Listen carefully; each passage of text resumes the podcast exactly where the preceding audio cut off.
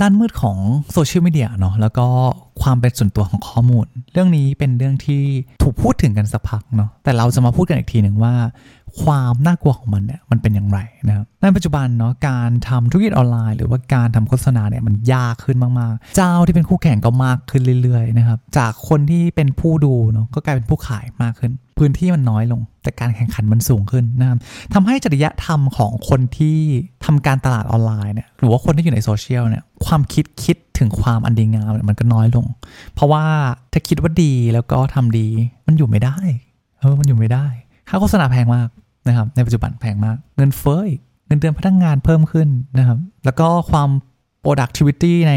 ในการทำงานเนี่ยก็น้อยลงนะครับเพราะมันเจอกับแรงผลักดันแล้วก็อะไรที่มัน negative นี่ยแรงๆโดนทีตุ้มตุ้มตุ้มอยู่บ่อยๆโควิดมาเออฉันไม่รู้จะแก้ปัญหาอย่างไรเจอการเมืองไม่ได้อีกโอ้ฉันท้อแท้เหลือเกินนะครับคนที่เป็นประกอบการเนี่ยมันก็มีความกดดันที่ค่อนข้างสูงมากๆนะครับทีนี้พอมันมีอะไรแบบนี้มันเข้ามาเนาะคนเราก็ต้องเอาตัวรอดแล้วแล้วจริยธรรมของคนมันก็น้อยลง น้อยลงถูกบันทอนออกไปเรื่อยๆนะครับเรียกว่าฉันต้องรอดไว้ก่อน ฉันต้องรอดไว้ก่อนนะครับอัปเกรดดิพอดแคสต์ making an impact การกระทำเล็กๆ สามารถสร้างการเปลี่ยนแปลงที่ยิ่งใหญ่ ในชีวิตของใครบางคน และนี่แหละครับ คือเหตุผลที่คุณต้องฟัง อัปเกรดดิ อัปเกรดหรือยัง อัปเกรดเลย อัปเกรดดิ ในแง่ของข้อมูลเนี่ย มันก็เลยถูกละเลย แล้วก็ถูกนำมาใช้ได้อย่างแนบเนียน เรียกว่าคนที่ข้อมูลหลุดเนี่ยเขาไม่รู้เลยว่าข้อมูลของเขาอะถูกใช้ ไปกับอะไรบ้างนะครับ อย่างเช่นเราเล่นโซเชียลมีเดียเนี่ยหรือว่าเราช้อปปิ้งออนไลน์ เราไม่รู้เลยว่าหลังบ้านเนี่ยเขามีการ track พฤติกรรมของเราเนี่ยอะไรบ้างนะครับ จริงๆ แล้วข้อมูลเหล่านั้นนะของคุณอาจจะถูกนำไปใช้เกี่ยวกับโฆษณาอยู่ตลอดเวลาเลยก็ได้ อืมันเป็นแบบนั้นจริงๆนะครับ แล้วก็มันเป็นแบบนั้นมานานมากแล้วนะครับ ถามว่าเออตอนเนี้ยคุณลองนึกนะ ตอนเนี้ยคุณคิดว่าข้อมูลของคุณอะกำลังถูกการใช้งานหรือเปล่า แน่นอน ตอนเนี้ยทุกคนที่ฟังอยู่เนี่ยถูกนำไปใช้งานเรียบร้อย ถ้าคุณมาเจอคลิปนี้นะ คุณก็คุณก็ต้องเป็นส่วนหนึ่งแล้วล่ะ ที่มีอินเทอร์เน็ตที่เกี่ยวกับพอดแคสต์เรื่องเกี่ยวกับโซเชียลมีเดียนะครับแล้วเขารู้ได้ยังไงใช่ไหมนั่นก็คือ Data ที่คุณให้ไว้กับบรรดาแพลตฟอร์มที่คุณคุณกำลังเล่นอยู่นะครับไม่ว่าจะเป็นชื่อที่อยู่เบอร์โทรศัพท์ สิ่งเหล่านี้มันสามารถ forecast แล้วก็มองได้หลายหลายอย่างมากๆนะครับ มัน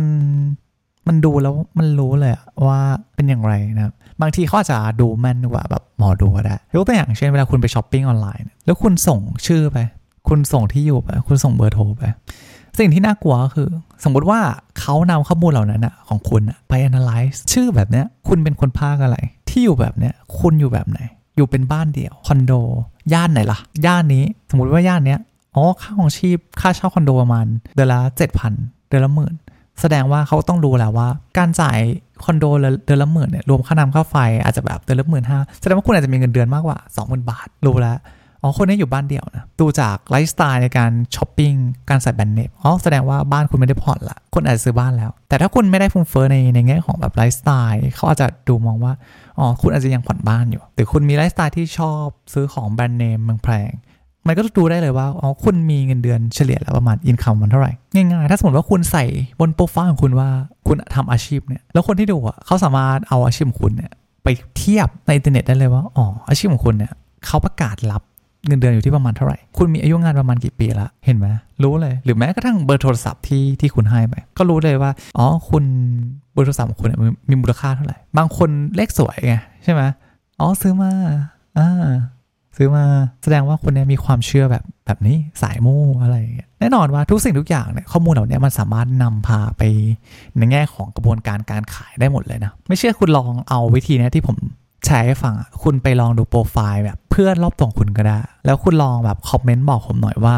คุณพอที่จะแบบเป็นหมอดูได้ไหมในการประเมินว่าคนนี้มีรายได้เฉลี่ยเท่าไหร่ ทีนั้นในแง่ของการปกปิดข้อมูล ผมต้องบอกเลยว่าโอ้มันยากมากแม้กระทั่ง กฎหมายที่มันออกมาว่ามันจะควบคุมพวก Data ของเราให้มันมีความสำคัญมากขึ้น แล้วก็ปลอดภัยมากขึ้นนะครับแต่บนโลกเนี่ยเรียกว่าความปลอดภัยในแง่ของ Data เนี่ยมันมันเป็นเหมือนเรื่อง fake news อันนี้อันนี้ในแง่ของแบบในมุมมองของผมเนาะในแง่ของแบบการควบคุมอะไรแทบจะเป็นไปไม่ได้เลยเพราะมันยากมาก เราก็จะไม่เห็นข่าวแฮกเกอร์ที่ที่แฮกได้แบบอยู่บ่อยๆ ในแง่ของแบบข้อมูลนะครับไม่ว่า security มันจะหนาแน่นขนาดไหนก็ตาม ก็จะมีหลุดมาเรื่อยๆนะครับ เพราะสุดท้ายแล้วเนาะ มนุษย์ที่จะเรียกว่าจะพัฒนาหรือว่า evolution ให้มันเติบโตไปมากกว่านี้ได้ มันต้องอาศัยจำนวนข้อมูลปริมาณมากมหาศาลเลยอย่างอีลอน มัสก็จะบอกว่าจริง ๆ แล้วว่าถ้ามนุษย์ยอม public ในแง่ของพวก data privacy อะไร มนุษย์จะจะเดินก้าวหน้ามากกว่านี้หลายเท่ามาก ๆ อันนี้ก็เลยเป็นหนึ่งในเหตุผลที่ทำไมเหล่าบรรดาแบรนด์ผู้ประกอบการหรือว่าองค์กรต่างๆ หรือคนที่อยู่ในแวดวงเนี่ยเขาเลยอยากได้ข้อมูลของคุณมากๆนะครับ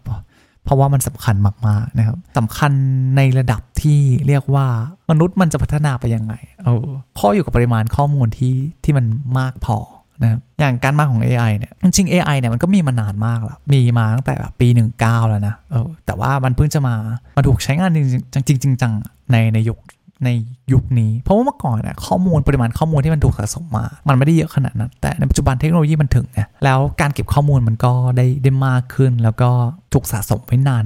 มากขึ้นนะครับแต่กับการพอทำใจยอมรับว่าอ๋อจริงๆ แล้วเรื่องของ Data Privacy อะพอมองข้ามไปแล้วรู้สึกว่า ฉันสามารถยอมรับให้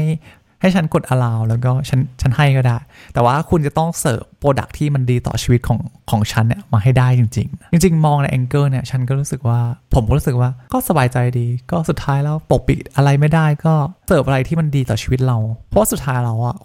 เขาผลิต product มาเพื่อว่าเพื่อที่จะทำให้เราชีวิตดีขึ้นใช่ไหมแล้วก็ทำให้เราใช้ชีวิตสะดวกสบายมากขึ้น นี่ก็เป็นหนึ่งเหตุผลที่ผมอะ ยอมเปิด privacy ของตัวเอง ให้เว็บไซต์หรือว่าโซเชียลมีเดียเนี่ยยอมเก็บข้อมูลของผม